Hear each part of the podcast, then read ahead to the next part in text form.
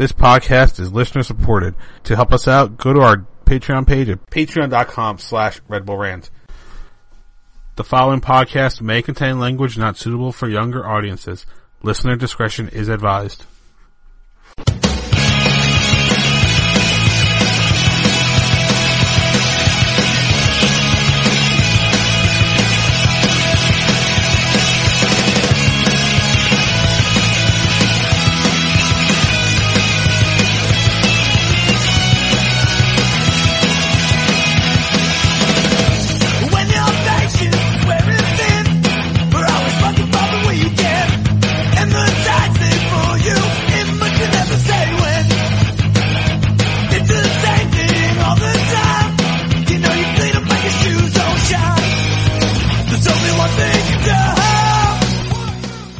Welcome, my friends, to the show that never ends. This is the Red Bull Rant Podcast, the official Red Bull podcast of SB Nation and Once a Metro.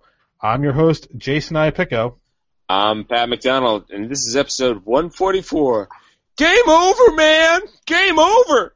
Uh, that that game was just just baby town frolics. It Just- was not. It was not something to be proud of. That's for sure.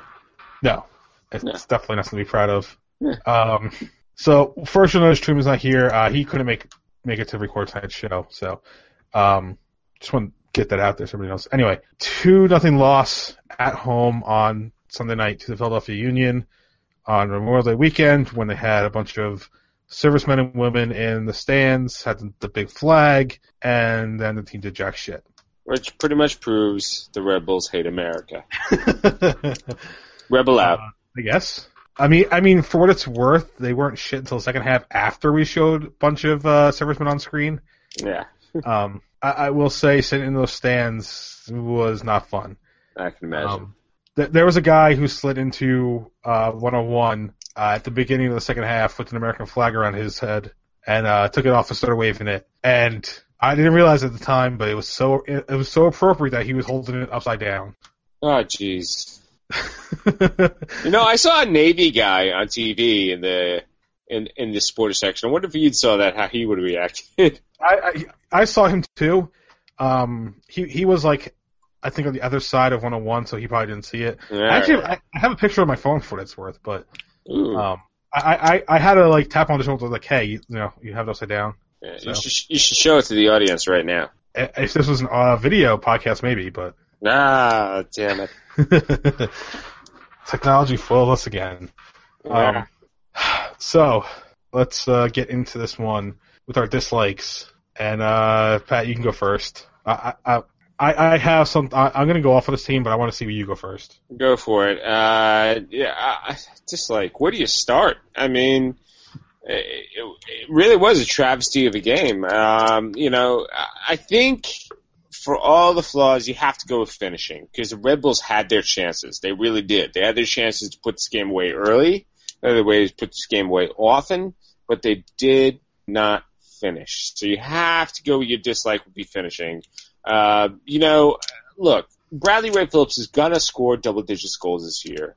He's clearly not getting quite the service that he did with uh, Henri, but I think what we're seeing now is that strike percentage that of all those great chances fed to him by Henri, uh, now that he's not getting them as often, he is missing more, you know, or he's not capitalizing the most crucial moments like he used to.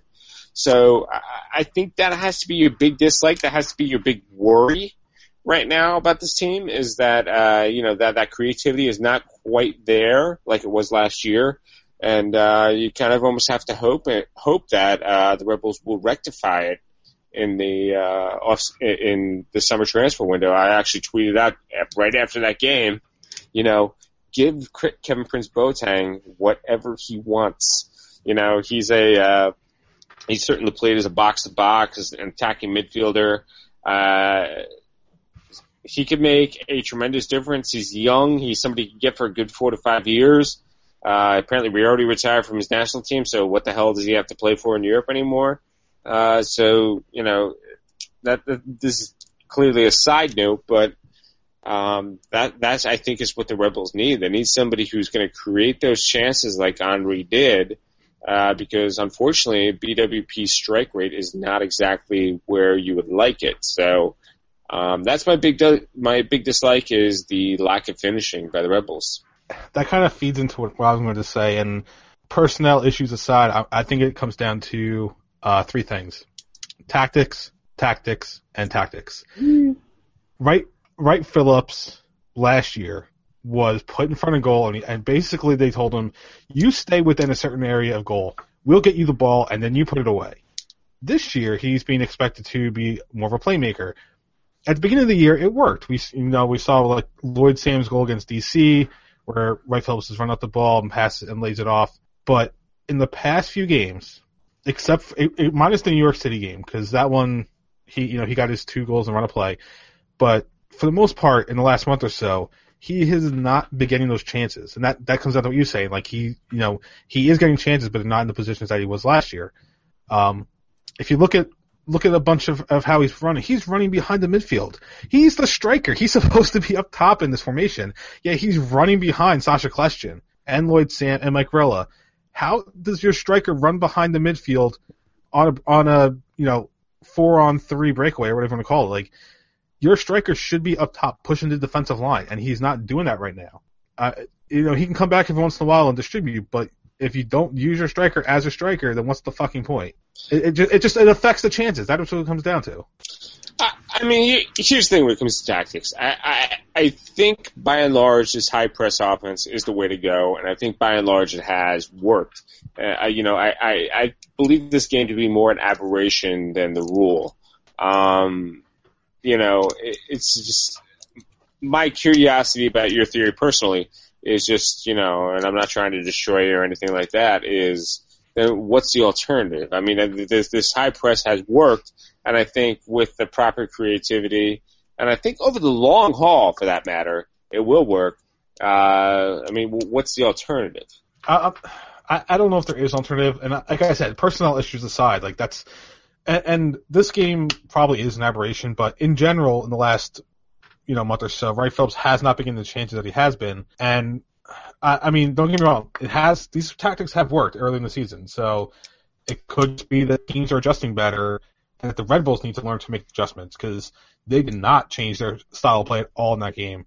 Um, the Union came out in what Jesse Marsch called survival mode. No, they didn't. Uh, you can say all you want, Jesse, but the, the Union came out in a we are going to sit back, let you pressure, and then we're going to try to hit you on a counterattack. Yeah, no, absolutely. And and that's not survival mode. That's a tactic. The Red Bull, the teams have been using that against the Red Bulls for a few weeks now. NYCFC tried it. They they failed except for one goal. Um, Dallas, I think D- Dallas is probably one of the ones that didn't do it. New York, uh, New England didn't do it, but they had their own high pressure. Um, you know, a lot of teams have been doing that since the fir- and and probably part of the reason that hurt the team was with the two you know bye weeks in the first few weeks of the season is that teams have been able to study the game film and look at it and say, hey, we all we do is sit back and let them do this. And part of it comes down to personnel. Mike Grella isn't for all the hard work he does and the flashes of brilliance he has. Tebow. He is not a starting left wing in MLS. No. He he is a bench player. Uh, Lloyd Sam is not out, out on the wing like he is, where he's most effective. Uh, Wright Phillips isn't up top where he's most effective. Sacha Kljestan probably needs to be flipped with Felipe Martins because Martins already comes up too far and leaves the defense in holes. Um, Kemar Lawrence is going to be gone for a while after his injury. So is Roy Miller. He'll probably be gone with Costa Rica. We- We're a, bu- we are very thin depth wise if you look at it in reality. And play, you know, playing the tactics has worked, but once this team starts getting into the reserves, um, like you saw against New England, uh, they're going to have problems. And we're even seeing problems with the starters. So there's there's a lot that needs to be changed. And I'm not saying it needs to be wholesale changes at this point. I'm not saying that at all. But um, I, I think Jesse, and this is one of the biggest problems. He needs to learn to make adjustments mid game. Uh, he he did it with I guess New York City when we went down a man, but uh, most of all this season we haven't generally changed tactics when they haven't been working, and that's kind of a problem. You know what? I, I, I still believe in Jesse. I do, and I still believe he actually, by and large, does make those proper adjustments. Here's here's the thing: this is MLS. This is the product of parity. Depth is not always, you know, what you have depth at some positions, you don't have it at others. And right now, unfortunately, it's hitting us at the worst possible positions at the moment. Um, you know, for the fact of the matter, I mean, we can you can complain all we want about depth, but the, we had depth at left back. We did, and then Kemar Lawrence went down, and William Miller stayed in the in the, in the game. I personally don't know why Damien Perrinelle wasn't subbed in as opposed to uh, you know uh, as opposed to Connor Lade, but uh, that's just this is MLS. This is the nature of a salary cap league. Uh, these things are going to happen. This game is going to happen. I mean, come on, Dallas just lost to Portland, who's been struggling all season. Earlier this season, they lost to Colorado. They're still one of the top teams of the league. We're going to run into these cases. Uh, Jesse Marsch, I'm still a firm believer. I think he's better than at adjusting than uh, Mike Petke ever was, unfortunately. Uh, you know, and I say unfortunately just simply because it's not a popular opinion. Um, I, I think the doom and gloom really here is that unfortunately we're following up this shitty loss with a hard road game to Seattle. If that that wasn't on the schedule, I think there'd be a little bit more optimism. And let's not forget, people, this is the second loss of the season. This is only we're just about to cross into June. We're averaging one loss a month.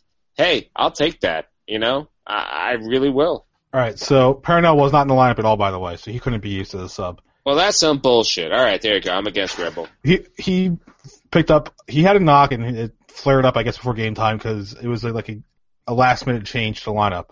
Um, but you know they lost to Union, which is one of the worst teams in the league, and I, I understand what you're saying with Dallas, but um, it's just you know it's just frustrating.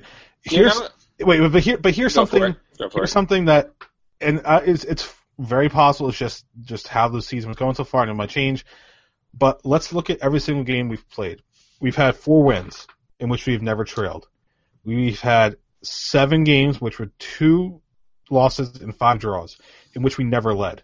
That's not a good thing. That's It's it's it's it's the Rangers in the postseason where if they don't score first, they don't win. Like it's just it like but this is it's, it's but it's it's a bad trend to, that you the first it- goal and that's the case. is this is MLS. Let's not forget the season a couple years ago where the LA Galaxy looked like the worst team in the league for like three months, and then they won the MLS Cup. Let's not forget last year when what New England went on a 14 game on, on where they streak where they did not win, and then they played in the MLS Cup. I mean, th- this is unfortunately the cra- I think we kind of look at this league through the prism of European fans or fans outside this league, but we can't. This is a salary cap league. This happens. It happens in every salary cap sport in this country, where one day the best team in the league can lose to the worst. It's just what happens. And hey, let's not forget, Philly beat DC right before us, a team that's above us. So Philly very well could be. I mean, I don't necessarily believe it, but they very well could be just started slow and they're about to hit their stride. They finally figured it out. I mean, look, this this happens. I don't know. I mean, they just lost another goalkeeper because they, they their loaned goalkeeper from NASL, by the way, had to go back because their NAS, NASL team had too many injuries. Yeah, know, at this point, I mean, come on, they they, could let me start goalkeeper, and then it seems like Well. does do whatever they got to do. Yeah. All right. Let's uh let's move on to doom and gloom. Let's see if we can find anything positive from this one. Uh, so do you have any likes for this game? Uh, I like that it's over. You know, I like that it's, it's in history. Now we can just move forward. Uh, yeah, no, I mean, uh, yeah, it's it's really tough for everything. I, you know, for all my positivity, which I don't. Let's not forget that I brought out against uh, last time we got Chivas, and uh, we ended up winning Supporter Shield. So let's all forget that I may know a thing or two. So, uh, ah, what to like? And, uh, I guess the like is simply that we got another game coming up and there's another chance for points. That's really it. I mean, they, they, you know, for all the doom and gloom, yeah, there, there's really not much to like about this match. My like is from before the match started. Uh, I was actually at this match because I was up in New Jersey for Memorial Day weekend. Um, and I went to Buena Brasa, the new uh, pregame bar for uh, Empire Supporters Club, and I ordered uh, chicken parm for like lunch. My God, did they give you a lot of food? There Oh. was three pieces, three pieces of chicken and a good, a very good portion of spaghetti as a side. That was my dinner for the night, also. Yeah, I, I- I will simply say that uh, you know Buena Brasa I've been aware of for a while. So good lord, their food is good. If you if you have the chance to get the Rodizio, uh, you will be a happy camper. They apparently have like a twelve dollar meat plate, which I didn't know about till after I. Uh, tremendous, I might have to try that next time I'm there. definitely, definitely. All right. Uh, predictions from this one. Uh, only two people got it right. Well, actually, let me phrase that. One person got it right, and that was uh, Shallow Grayson. The other thing to get it right was Let's Play FIFA. Who? He, he writes for my site. Uh, fuck this guy. I never even heard of him. He's predicting the Rebels are going to lose. He, predicted, uh, let's see, a 3-2 loss. Ah, pff. get him off the show. And then Let's Play FIFA was a 2-1 loss. Uh, let, let's, It's a video game. Fuck the human. The human's the one who sucks. That actually predicted a loss. Well, actually, it was two humans. He's a I rebel. He, he's a rebel outer, right? It's, a it's probably a rebel outer and a 9/11 truther, just all in one. just an all-around terrible person. well, it's two people that play Let's Play FIFA now, so Ugh, blame the guy from who played the Union and scored two goals, and blame the guy for the Red Bulls who only scored one. ugh, awful. So prediction, uh, standing wise, nothing's changed. So There you there go. you go. Um, so that's all we have for the first segment. Uh, we're gonna take a quick break, and when we come back, we'll have on from oncemetro.com Aaron Bauer. We'll be back right after this.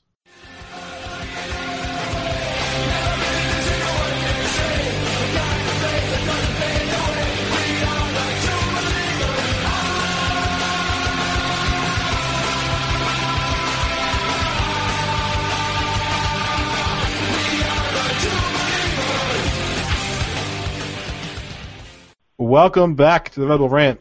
Uh, we want to welcome onto the show today from uh, Once a Metro. He helps us cover uh, New York Red Bulls 2, the USL team, and he also writes for Around the Rings, a uh, website covering uh, the Olympics. Mr. Aaron Bauer. Aaron, welcome back to the show. Glad to be back. So the the big reason we're having you on, and uh, you know, everybody kind of knows that what's the basics of what went down. Yeah. But so on on Wednesday, uh, the U.S. Department of Justice had a like a 40 minute press conference. Uh, they coordinated some arrests with uh, Switzerland. Uh, Yes. Had some arrests in the United States. I think um, it was Jack Warner or, or Webb or one of them got uh, turned himself in. Uh, Jack Warner turned himself in in Trinidad yeah. and Tobago, where he's from. So, so there, there's a lot of stuff going down around uh, FIFA, but it, it, it seems to be more focused on CONCACAF and uh, CONMEBOL. But um, for our listeners, I, I know it's going to be kind of hard to do, I guess, but give us a basic rundown of what went on with the uh, the arrests. Yeah. So the big thing with is there's two investigations. So the one I'm going to focus on right now is the United States investigation, which is what everyone was the indictments were for yesterday. So essentially, there were 14 indictments handed down by the um, United States Department of Justice on nine FIFA officials and five, um, I guess they're sports marketing officials. So essentially, what happened is the United States Department of Justice has been looking into CONCACAF and CONMEBOL. Um, they said since like 1991 um, for rampant corruption within the bodies. So essentially, what happens is there FIFA is the world governing body of sport, and underneath it they have confederations, so continental associations. So CONCACAF is North America, Latin America, and the Caribbean, and CONMEBOL is South America. So they're just two of the, um, I believe, six um, continental confederations. And then, so what those do is, you know, as you guys, as we know, these bodies organize um, like tournaments. So for CONCACAF, it's the Gold Cup, and for CONMEBOL, it's the Copa America. So the crimes that they were charged for is a lot of racketeering and fraud and corruption. So what essentially happens is while these confederations are organizing these regional tournaments, essentially, they would hire sports marketing firms to sell rights for these tournaments, such as like TV rights, sponsorship rights, you know, all these things, where where all the money is made essentially. So what happened was these sports marketing firms would provide kickbacks and bribes to both officials in CONCACAF and CONMEBOL to one, keep them as the sports marketing firm in charge of everything, and two, secure contracts that were more favorable to the sports marketing firms. Um, so basically, the money was making more money.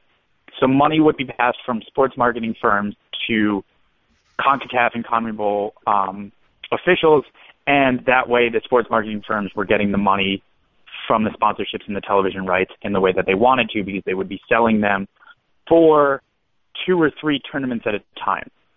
So one of the major other parts of the scandal was that it, found out through this racket of the sports marketing firms and the confederations is that there were votes actually bought off for the 2010 World Cup to ensure that it was in South Africa so that favorable contracts would be given to these firms working there versus any of the other bids for that um, World Cup.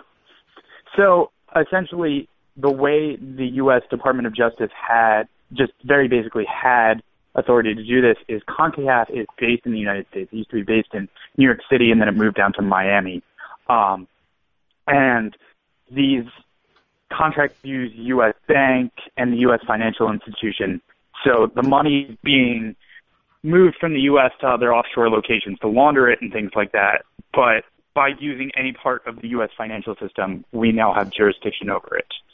Um, it turns out that Chuck Blazer, everyone's favorite U.S. soccer official, um, had pled guilty to a lot of these charges as early as 2013 and had been working with the FBI, who was working with the Department of Justice on this.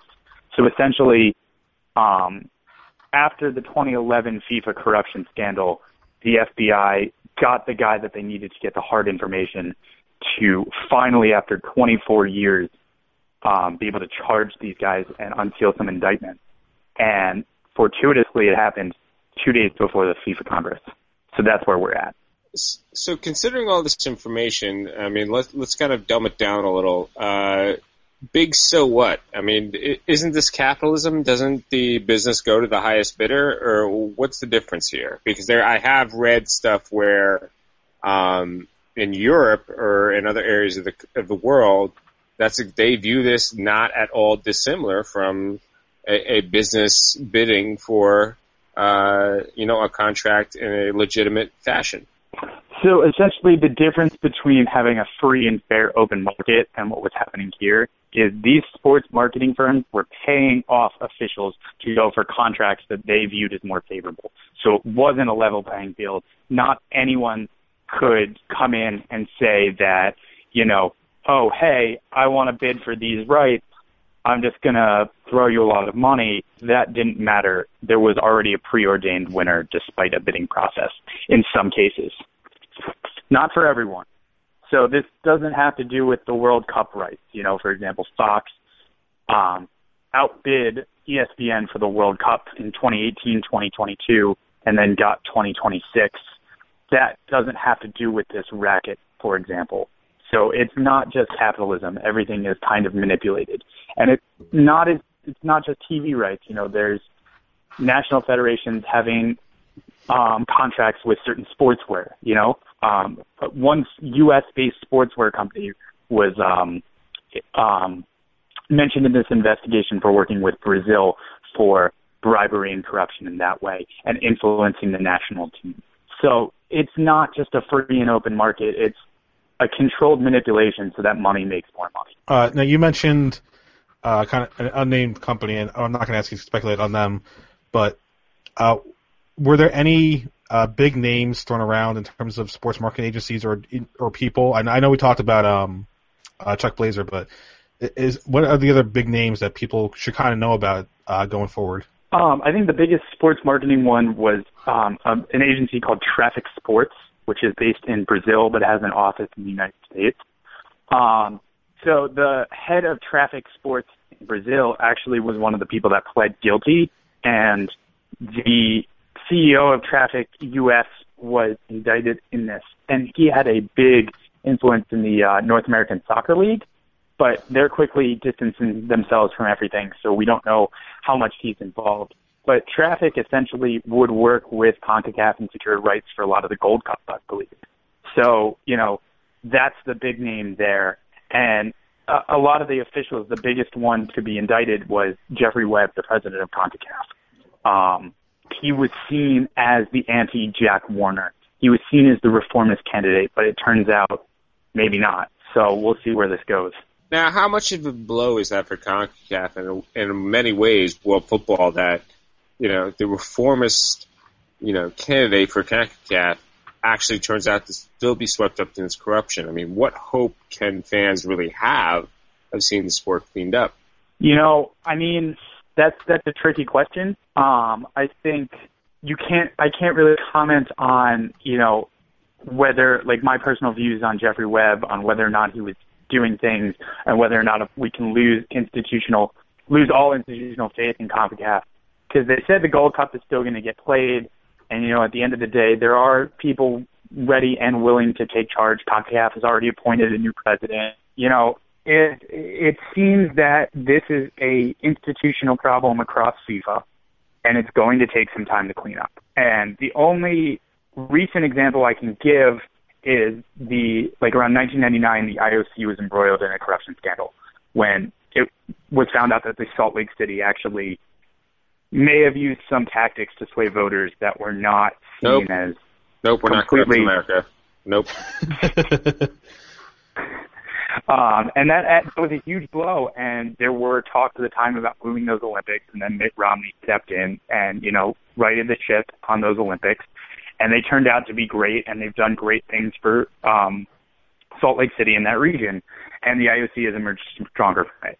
So it, it's going to come down to this probably won't be the only thing to happen. There will probably be more issues. And, you know, the only thing you can hope for is in the future the right people get in charge and that people are willingness to clean this up. Um, corruption is very hard to weed out because obviously, you know, receiving kickbacks for your job is always a perk that is going to entice some people. But, you know, at some point you have to throw your hands up and say, I have to have some faith in the institution. And we'll see what happens with FIFA. It's so early for this to happen. Who knows what ends up happening as the final punishment for these people. And then remember earlier I mentioned there was a Swiss investigation that was tipped off by FIFA. They reported themselves to Swiss authorities to look into the bidding for the 2018 and 2022 World Cup. So we'll have to see where that goes. And, you know, at the end of the day, reforms are going to be made. They're going to change their statutes and bylaws. That is a given. But what effect they'll have, who knows? And it's almost impossible to rid sports of any sort of corruption. So we'll see what happens. But you know, I would I would like to think as a soccer fan that things get better. You know, this seems to be as low as the body can get, which means it can only go up. But we'll see. Um, I was actually going to ask about 2018 and 2022, so I guess that kind of answers the question. Um, well, let's make this the last question on FIFA, and then we'll um, uh, apparently not the last question on FIFA, but Go uh, for it, yeah. Go for it and see what happens. so uh, I imagine that this is not going to be the end. You know, there's always going to be someone that's higher up the chain that gets routed out on. So, um, but the you, you, at the very beginning we talked about the timing of this with the FIFA Congress, and uh, the presidential vote for FIFA is supposed to take place on Friday. Um, I I think there have been some calls for it. Is there any indication that uh, the election is going to be pushed back because of these arrests? I doubt that. I highly doubt the election will be pulled back. Um, all reports right now are people are in vote gathering mode. Everyone is prepared for this election to go. And, you know, what'll happen with the election, I don't want to speculate at all because it's so fluid right now. Um, the election will not take place for another 12 plus hours. That is a lot of time for things to happen in politics. So it's, it's going to go on. I personally, I believe it has to go on because the worst thing the body can do is create institutional panic. And if you don't hold an election, that creates institutional speculation, which can lead to institutional panic. So, you know, you, you mentioned just briefly that you think that this uh, investigation will uh, bring about great change in the in FIFA organization. Do you think that's possible though, without uh, the corporate sponsors uh, you know, revoking their sponsorship of FIFA. Uh, you know, Visa is the only one that really even came out with a strong wording against uh, the World Cup that they may revoke their sponsorship. Um, well, I mean, I am just first off, I'm hoping that there's change coming. I don't know what will happen, but uh, yes, I think it can happen without the sponsors pulling out, um, because I think that's what happened with the IOC. Um, most of their top sponsors, the ones that pay now upwards, it wasn't this back then, but they pay upwards of a $100 million have the Olympic rings on their merchandise for four years. You know, like they kept their money there and they kept faith in the organization. Do I think in this instance, without the sponsors, um, change would come quicker? Uh, of course, as soon as you remove the money, anything can happen. Everything's a total wild card. But you know, I I don't know if the sponsors will do it because I don't know how it'll look for them. Um, people speculate on right now Visa ditching V FIFA as a sponsor um, being the best thing for them, and it might be. I'm not like a marketing expert, but at the same time, you know, the activation you get from being a sponsor on every FIFA event is huge. So to act as the realist for a quick second, Visa came out with the strongest worded one against FIFA. It's still unclear if they do anything. So I, I would just say that speculating, I guess, as a football fan, I would hope that it doesn't come to that because I think that change is not as organic. But there have been other bodies in the past where sponsors not pulling out has brought real change. All right, um, let's move on from uh, FIFA. Um, for Once Metro, you also cover um, New York Red Bulls 2, you know, the, the USL side that started up this year. Um, yeah. And, and you've been providing updates for our show uh, since that started. Um, so, in, in your thoughts, how is the experiment going so far th- through the first few months of the uh, this, the first season? Um, I think it's been a mixed bag.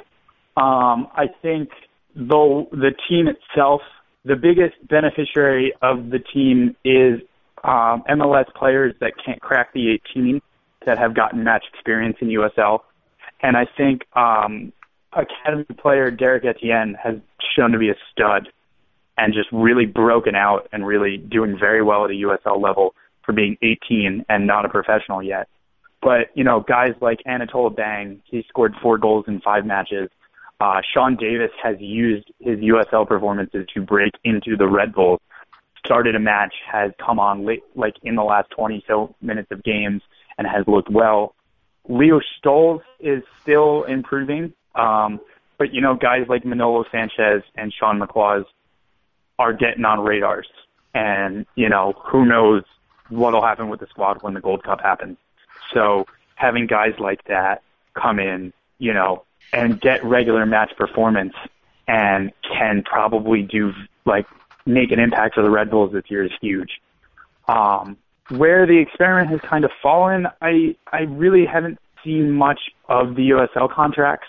Um, I don't know if any of them would make the Red Bulls roster this year at any point if we needed to sign someone. Um, Colin Heffron looked good, but he got hurt.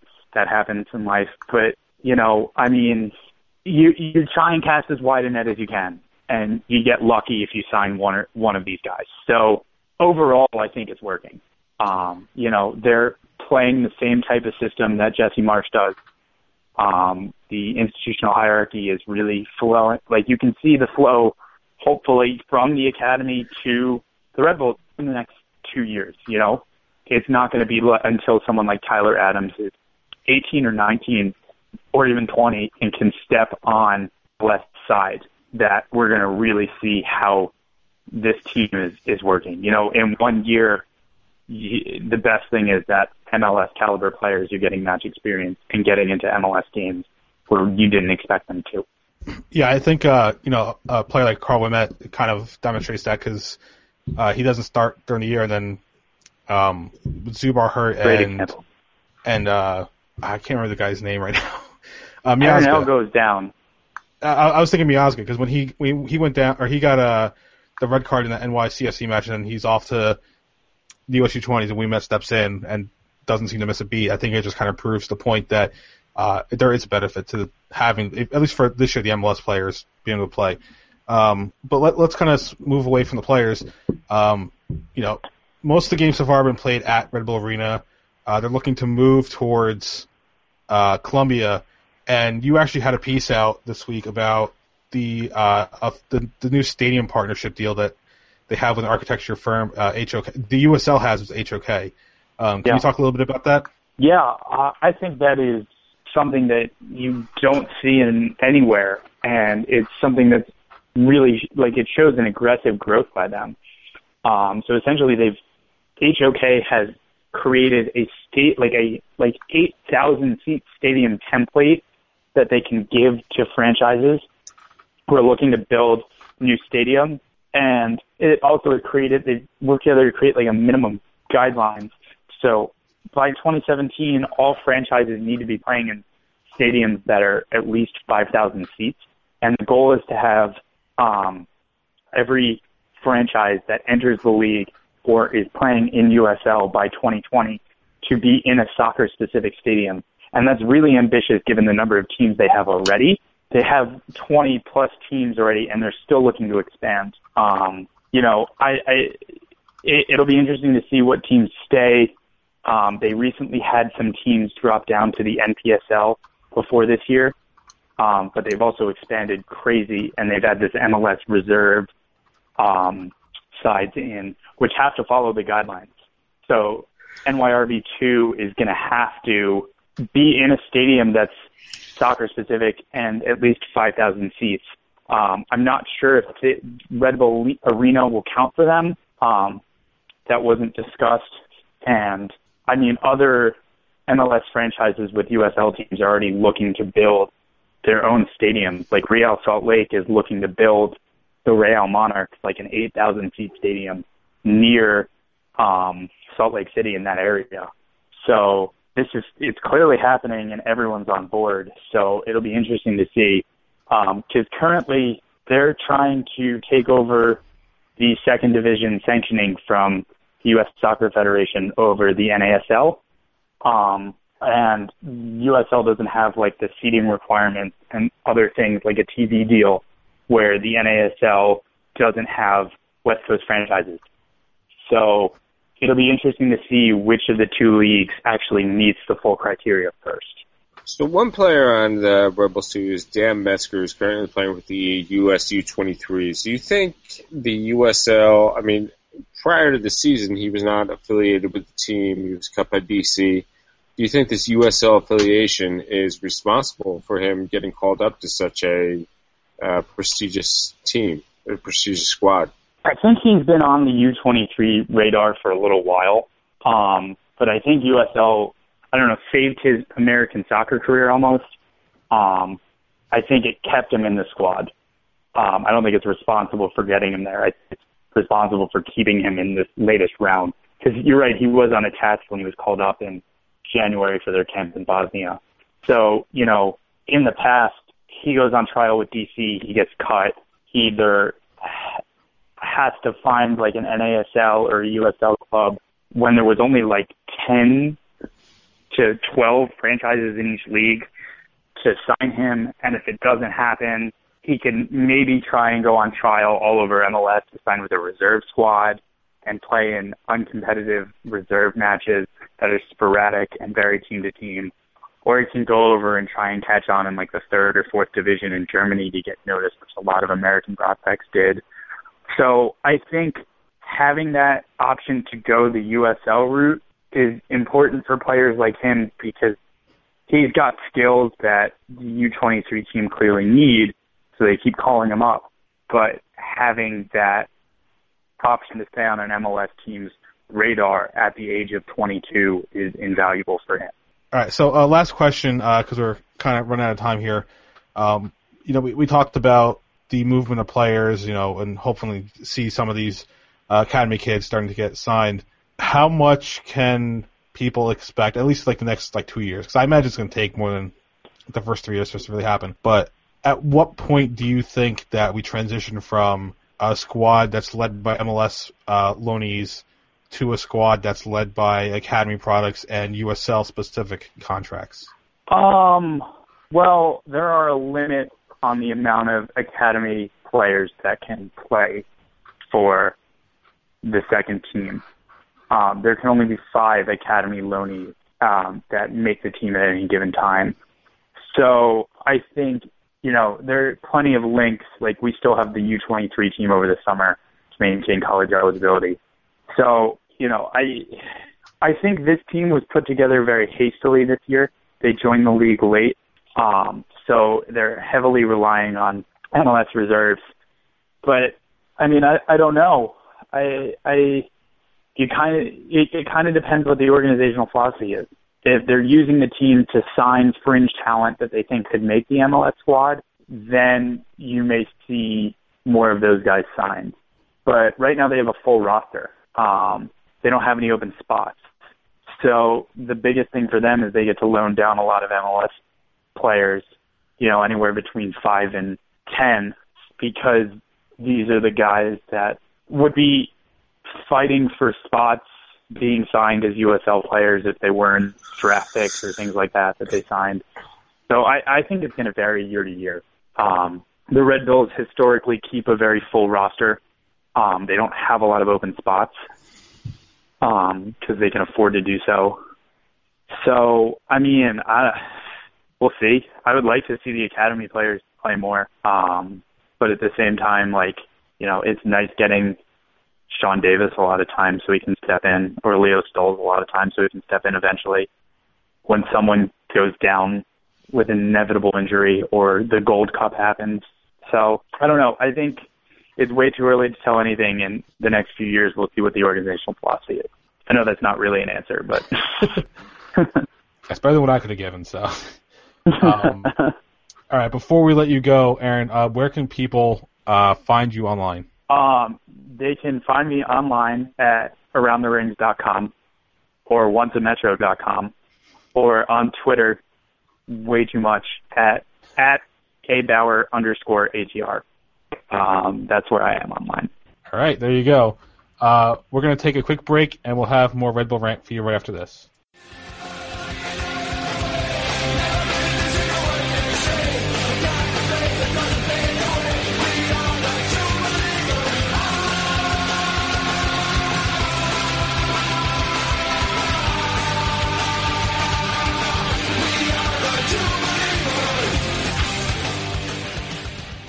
Welcome back to Rebel Rant. Once again, I want to thank Aaron for coming on and talking uh, FIFA arrests and uh, New York Red Bulls 2. Um, we're going to do a little bit more FIFA talk because we're going to kind of give our reactions since we can do that during the Yep. uh, interview. So, Pat, you can go first with, with your reactions to the whole thing. I mean, you know what? It, it is a great day for FIFA. I got to admit, I share some skepticism. I am optimistic and skeptic, skeptical at the same time about uh, where this is going to go. Um, you know, obviously the optimism hinges on the people indicted turning on those higher up. Uh, you know, without that, you're really not going to get anything. Um, you know, and, and that, the, the flip side of that is that the outside aspect of we need the sponsors to also flip on FIFA. Uh, without that, uh, you know, without people getting thrown in jail, without the sponsors taking their money outside of FIFA, unfortunately, change is not going to happen. I, I mean, and you got to wonder what can the fan do, and I guess you have to say is that you, you go to the sponsors and say, hey, look, I'm not going to buy your product if you support FIFA at this point. And uh, Visa, I don't know how you do that since everybody has a Visa check card. But uh, Coca-Cola, uh, McDonald's, Budweiser, I mean, you know, Budweiser's piss anyway, so that shouldn't be hard. But, uh, you know, all, all those other things, I mean, I think the best thing you can do is just mess with these companies and say you're not going to do it. Uh, um, the, but all that being said, I think I am hopeful. Uh, I, I'm not as hopeful as Aaron Bauer in that I think, uh, you know, Al Hussein will win tomorrow. Uh, that would be a tremendous thing. Don't get me wrong. um, but I, I just don't see it happening. But I, yeah, I mean, today could be, or uh, you know, yesterday rather, could be the mental uh, moment in soccer history that completely reforms FIFA. I mean, you, you hear rumors that uh, the Garcia report might be subpoenaed and therefore will have to be, you know, finally released, uh, where we can finally see the awful things that have happened in FIFA. The Swiss government is finally investigating the 2018 and 22, uh, 2022 World Cup. Uh, frankly, I don't think Russia will lose the World Cup, but uh, 2022 I think is uh, definitely a bit more shady. Um, but uh, yeah, I mean, I, I hope we're going to see a change in the guard. I don't think corruption will ever be rooted out, but if we can at least, you know, calm it down a little bit, that'd be nice. Um, but uh, in the end, I think all you need to know about how bad Sepp Blatter looks, uh, if Vladimir Putin is going to support you, then come on. What other support do you really need? So, yeah, alright. So I, I, I kind of wish everything was starting like the trials start today. I know it's not going to happen because it's just the rest just happened, but Mhm. I, I almost wish that things were going on now because I want to see how this all plays out. Um, one of the things I do find interesting though, and Aaron kind of he mentioned one of the uh, market agencies, but uh, didn't mention that that the Tide has to U.S. Soccer. Um, Traffic, which was Traffic USA, Traffic Brazil, uh, was mentioned. They're the ones who have historically bought out the rights to the United States men's teams uh, FIFA matches and World Cup qualifiers outside of the United States. hmm Um, you remember the last run? There was a big complaint, uh, a big to do because uh, I think it was beIN Sport had the away matches, and not everybody has beIN Sport. And like, well, why am I? You know, how am I going to get this game? And how am I going to watch it? That Well, was I- because Traffic bought the games. Well, I think the, the big one was a couple years ago when uh, no, even being didn't even buy the one match, and you could only get it online. It was awful. It was it was like a very early stage qualifier, and like Yeah. beIN, I think that was before beIN signed the contract, and that's why it was. Yeah. You know what it was? I'm sorry, beIN provided the commentary for that match, and Traffic was the one that produced, like, sent it out on the internet or something like that. But anyway, but the bigger thing with Traffic is this ties to the North American Soccer League. Yeah. Traffic owns, I think it's all of, uh, I can't, I have to look up the name of the team. I don't remember off the top of my head the name of the team. It's, um, the Carolina Railhawks, I think. Yep. And then they own stakes in like Atlanta, uh, Miami, and a few other teams. I think I think they, I think at this point it's just Carolina. I think they sold most of the other stakes off. Yeah, I'm not, I'm not sure. I, I Yeah. heard, I heard report, or not reports, I've heard musings that it was, that they owned parts of other teams. But the, um, NASL CEO, who was just named, by the way, by name in the arrests, uh, Yep. used to work for traffic. Yep. So, Yep. Uh, NASL might be having a problem. Uh, Aaron was talking about with the stadium requirements for the USL, then the USL is going for their D2, which NASL just lost. Um, it's going to be kind of interesting how that, that plays out in the US soccer because, you know, obviously the Cosmos play in, uh, NASL, but NASL has kind of been seen as the, the better league. But now it's starting to look like USL is going to be better with the addition of all these reserve teams and not NSL not going west and the USL pushing for five to eight thousand seat stadiums and all this other stuff. And I, I, it's just going to be interesting to see how it plays out with traffic owning kind of a big share in um. And actually, um, I'm trying to find it on Empire Soccer. Um, Dave Martinez actually talked to um, the CEO, and I, I can't remember his name. He talked to the CEO bef- I, earlier this week, I think. And I think Aaron Aaron Davidson. Uh, yeah, I think that's his name. And in that in that um in that article, there was an interesting line about the league just secured. I think it was like six million dollars in funding uh, for the league, because part of the D two certification requires having a certain amount of money back in the team uh, to to guard against losses. And Traffic put in a big portion of that line of credit. Hmm. Wow. So now it's like not only are, do they own stakes in the team, but they are backing a line of credit for the league. So I, all that is just going to be kind of interesting how it plays out with all this. Yeah.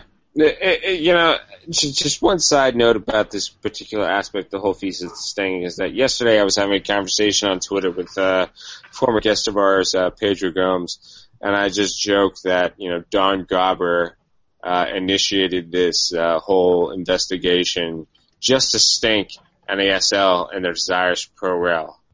Let's fast forward to today.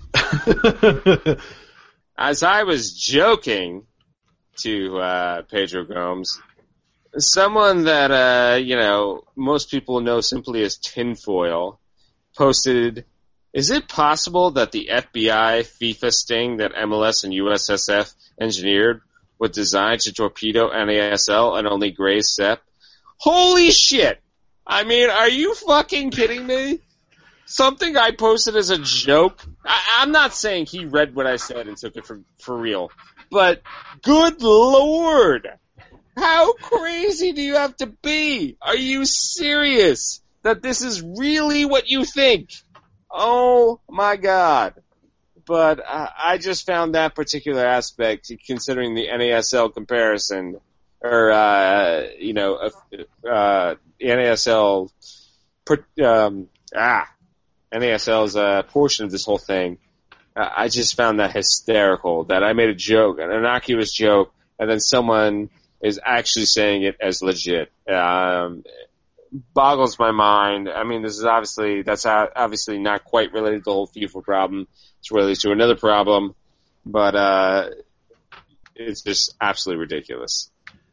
Well, it, it's more ridiculous to suggest that Gulati and Garber played some role in this investigation when one Aaron said that this has been going on since like 1991. Yeah, And Yeah.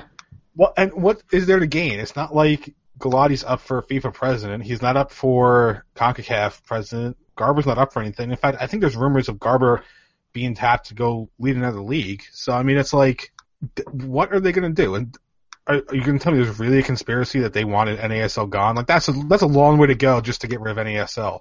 When all when all USS have to do is say you're not doing what you need to do, you lose your sanction. Like it's like as, as, there's so much. E- if they really want to get rid of it, there's so much easier ways of going about it. it's like yeah, let's get rid of a league that's not nationally televised. Yeah, because they're a big threat. Uh, Uh, oh well. Yeah. All right, let's move on to uh, what's actually going to happen to the Red Bulls uh, on Sunday when they travel out to play the Seattle Sounders on Sunday, May 31st at a uh, 5 p.m. start time on Fox Sports One. Uh, only meeting of the year because of the whole East-West one match thing. So uh, this is your only chance to see the Red Bulls take on Dempsey and Obafemi Martins. Um, they did have a mid- midweek match. Um, I had it open. Let me see if I can find it. play Colorado. Yeah, I, I don't remember what the score was. That's what I was trying to get at. Uh, one nothing. Okay, there you go. Um, but so the traveling out, and then they actually have to come back, by the way, uh, and play on a short week against Houston. I think it is. The Red Bulls have to play on a short week against Houston on Friday night. So Bummer. yeah, fun. And then and then we finally get a break, by the way. Ooh. Which Now we- when we actually want one. yeah. All right. So predictions, Pat. What do you think is going to happen on Sunday? Uh, look, look. You can only hope that the short week will for or the uh, crowded schedule for Seattle will help the Red Bulls. Uh, unfortunately, Seattle is a strong team. Uh, Red Bulls will be going into a very hostile environment. Um, unlike many people, what I've read about the Red Bulls, I do have confidence in this team. I do think they will show well. Uh, but you know, Seattle just has a very strong partnership between Clint Dempsey and Obafemi Martins. And, uh, you know, Marco Pappa was actually the one who scored that goal against Colorado, and it was a hell of a, hell of a goal. So they're a very talented squad. I think maybe if the game was home at Rebel Arena, you would see a Rebel win. Um, but unfortunately, in Seattle, I don't think we're going to see the Rebels win. Uh, some of you out there will still grab your pitchforks and uh, try and uh, you know, burn down Ali Curtis's house. But in the end, I don't think it's going to be something in the end to worry about. This is one of those games on the schedule where you can mark as a loss and not worry about. And uh, that is what I'm predicting a loss. I'm going to say a 2 1 loss, uh, Seattle winning that one. Uh, I'm gonna go sort of the same route. Um, I, I'm gonna say two nothing though. Not not because I don't think the Red Bulls will show well. I just think that Seattle's that much better. Uh, I, I'm gonna s- sort of go in the same vein. Um, I think the Red Bulls will show well on the road. However, I just think they're gonna be kind of overpowered. Seattle's just, you know, it's just that good of a team. I mean, they were they, they were a few goals away from uh, winning or, or getting to the MLS Cup final. If it wasn't for little Donovan Magic, I guess. Um, but I, I think it's gonna be two nothing. And I'm not saying the team is the Red Bulls aren't gonna show well. I just it's purely because Seattle is much better than the Red Bulls are right now. Jay, you arrogant slut. They're not that much better. They're just in a better house. That's all. Better house? You, you, Uh. wait, the CenturyLink Field is better than Red Bull Arena? Really? You're twisting my words, damn it. You're the one that said better house. uh, you, you're okay with turf? well, I mean, that part's obviously horrible. But, you know, uh, it's just clearly simple a matter of numbers that they can get 40,000 in there and we're limited to 25. That's all. That's all I'm trying to say. Well, our 25 would sound better because of the roof. So. Uh, All right, but yeah, it's I just it's going to be an uphill climb for the Red Bulls, and I, I, if they come away with the goal, um, I'll be extremely happy. Um, I'll also be sad they lost, but I'll be happy they were able to score. I, I just don't think they're going to win this game. That's all. No, I think we're definitely in agreement there. I mean, it's going to be. It, that being said, hey, look, how many times over the last couple of years have the Red Bulls won nonsensical victories on the road? So there's always reason to hope. That's true. I mean, I think the last time they were in Seattle, they won when Cahill was offsides of the goal. So there's that. Um, all right, but let's move on. Um, real quick, just to mention it, we're not going to discuss in depth because I know Pat hates the subject. Uh, U.S. Open Cup. Uh, the Red Bulls found out who they'll be playing in round four. They'll be taking on the Atlanta Silverbacks of the NASL after they won their matchup 5 nothing over Chattanooga FC. That match will be on June 16th at 7.30 p.m. at Red Bull Arena. And guess what? 2,000 fans will show up because it's important. Good lord. That's why I said we're going to touch on it. But anyway, Yeah, the uh, U.S. U.S. Is, U.S. Open Cup is like when like someone yells about me about saving the whales. It's like, yeah, it's a nice thought, but I don't care. You know, it, it just look. I, I, yeah, we are touching upon it. Okay, you know, if the Rebels risk their high players on this thing, it is nonsense. The great thing about this game is that Red Bull Two gets another shot. That's the way I look at it. well, All right. Red, in fairness, Red Bull 2 never really had a shot because they didn't have the MLS players in the in their game. Yeah, exactly. So there you go. So they can get their players in this one, and now we get a shot. So I mean, come on, right? It's look. I will say it, and I'll say it again. Until you get TV, until you get money behind this thing, you can't risk your bid players. And uh, a couple hundred people on Twitter yelling and screaming, "It matters!" doesn't make it matter. I'm sorry. Well, you know, you know what's you know what's the best part about this, What's that? and you can blame U.S. Soccer for this. That game is on the same day as U.S. women are playing in the World Cup. I'd rather watch the U.S. women playing in the World Cup. Well, that game, sure. the the women's game is at eight o'clock that night. So Yeah, yeah, I can. Well, uh, I'll have the U.S. Open Cup on my browser because that's the only way you can watch it because it's not televised, and then I'll watch the uh, U.S. Women's game on TV and give it Um, actual ratings. So speaking of the women, um, it was announced it was announced today that uh, in FIFA 16, the video game, that uh, women's teams are going to be added to the game. Uh, it's I think it's just going to be national teams that are going to be added. So Mhm. um, let's see. According to FIFA, it will be um, Australia, Brazil, Canada, China, England, France, Germany, Italy, Mexico, Spain, Sweden, and the U.S. Um, they represent uh, their federations in several game modes, including kickoff, offline tournament, as well as online friendly matches. So if you wanted to play as one of the women's teams, now you can, just not the NWSL. Um, but you, Pat, wanted to discuss something in particular about this. Yeah, I mean, look, don't get me wrong, it's great. Um, you know, it, it's, I mean, I think especially in this country we have uh, such reverence for our women's national team, uh, you know, Sydney Leroux, everyone back, uh, uh, you know, Alex Morgan, I don't know so much about Hope Solo anymore, but, uh, you know, it, it's, we do, we absolutely have such reverence for how successful they've been. It's going to be great to finally play them in the game, uh, in a photorealistic environment.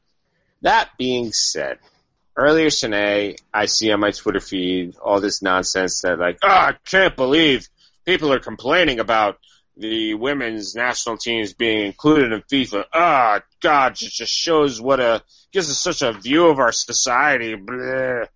Okay, here's the thing. That's actually all I saw on my Twitter feed was people complaining about people complaining about women being on the national team. I never actually saw a single tweet complaining about people, women being in the FIFA game. All right. So here is what I'm trying to say. Can we stop overreacting to the fringe idiots on the internet? Seriously, can we can we please stop doing that? So some 16 year old punk from Podunk, North Dakota doesn't want to play women's soccer on a video game. Who gives a shit? I mean, seriously, who gives a shit what some 16 year old punk thinks? Alright? Can we stop overacting? I mean, everybody says yes, yes, it's endemic. That's what the internet is saying. You know, no. As soon as it was announced that women would be in this game, some opportunistic asshole was looking for the first idiots open their mouth and post something on Twitter. And as soon as they found it, they posted it and said, yes, see, look, look, there are idiots out there. Guess what? There will always be idiots out there. Ignore them. Have you ever heard that? If you ignore the problem, it will go away. This is when it matters most. So please, people, can we stop overreacting? Seriously. It's great that the women are in the game. The idiots that don't care, they can just not buy the game. Okay? They can just not buy the game and we can all go living on our lives happily. So let's stop overreacting. That's my big rant on this game. Or they could just not play those teams. Yeah. There's a bunch of teams Just that they do- don't play anyway. Exactly. Here's the thing. I love the fact the women's team is going to be there. Guess what? I'm still going to put the Red Bulls in League Two and work their way up to the Premier League. That's what I'm going to do. That's what I do every year when I get to FIFA. All right. So, exactly. Yeah, I mean, there's God knows how many leagues. Like, how many people are playing? I, I, I don't know if Japan's in there, but like, let's say Japan's in there. How many people are actually playing Japan's league I mean, aside from yeah. people in Japan? I mean, seriously, when it comes to FIFA, what's the point of playing the game unless you can play in the Champions League? If you can like do Pro Rel, all that stuff, that's what makes the game enjoyable. At least in my opinion. Although people say Ultimate Team is also pretty awesome, but I don't exactly know what that curtails. uh, It's how that works. uh, it's sort of like they're and people and I know I'm, I'm not 100 percent right here, but it's sort of like a uh, football manager hybrid because you buy the cards, so you kind of quote buy contracts and all that crap. And Uh, that sounds it's, complicated. it's for me. It's for me. It's for me. It's too much. It's I just want to play. I just want to play the game. That's all I want to do. All right. Anyway, um, last thing we have um, in our countdown of top 10 moments in Red Bull Rant history, we have uh, this one featuring uh, our first ever guest, Kevin Doughton. It was episode 11. I don't remember the date, but it was back in our first year, uh, 2012. Hey, everybody! Whoops. That's that was the wrong. I stopped that right away. That was the, that was the wrong one. Man, my Kevin mouse was Doughton- like Kevin Doughton got raunchy that night.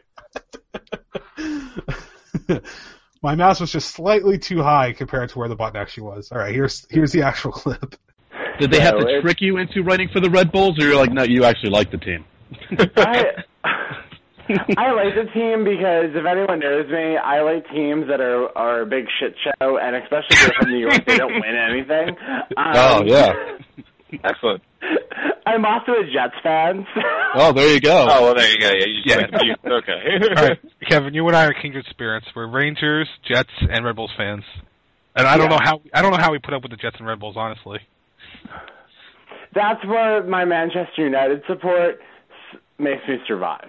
at least they win things. Well, you never know. The Chicago Cubs might be contacting you because they're like, "Hey, we got this guy who hates shitty teams, loves shitty teams, so uh, we need a blogger over here."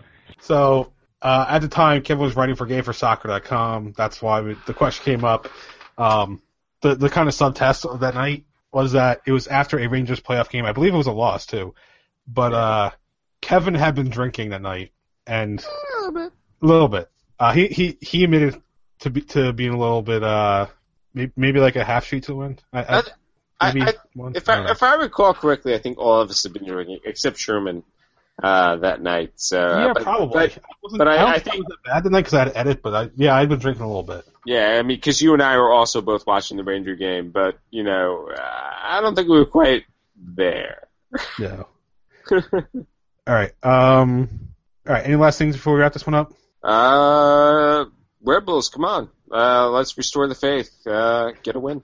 All right. Uh, if you want to follow us, go to Red Bull. Uh, sorry, once a metro.com slash red hyphen bull hyphen rant. Uh, patreon.com slash red bull rant to support the show. Email us at redbullrant at gmail.com. You can call us at 973-348-5329. Facebook.com slash Red Bull Rant for the show on Twitter. At once underscore a underscore metro. At Dr. Such for myself. At PMACD2 for Pat. At The Truman for Truman. Subscribe to us via iTunes, Stitcher Radio, or at soundcloud.com slash red hyphen bull hyphen rant. And uh, the old feeds will be going down, I think I said will be after next week. So uh, June 4th will be the last episode available um, on the old feeds. After that, you have to subscribe to new ones. And those are on uh, iTunes and Stitcher. Just search for Red Bull Rant. Nothing else in the title, just Red Bull Rant. Uh, last words, Pat, before we get out of here. Uh, Sepp Blatter, hope you burn tomorrow. I- I'm hoping to see the white smoke. Yeah. the white smoke will be nice. I can't. I can't even claim originality on that one. One of the other Watch Metro guys made the joke first. Um, That's a good one. That's a good yeah. All right. Uh, for Pat and myself, this was episode number 144 of the Red Bull Rant. Thank you guys for tuning in. As always, go Red Bulls. No, we'll never get the 2026 World Cup. Thanks a lot, Obama.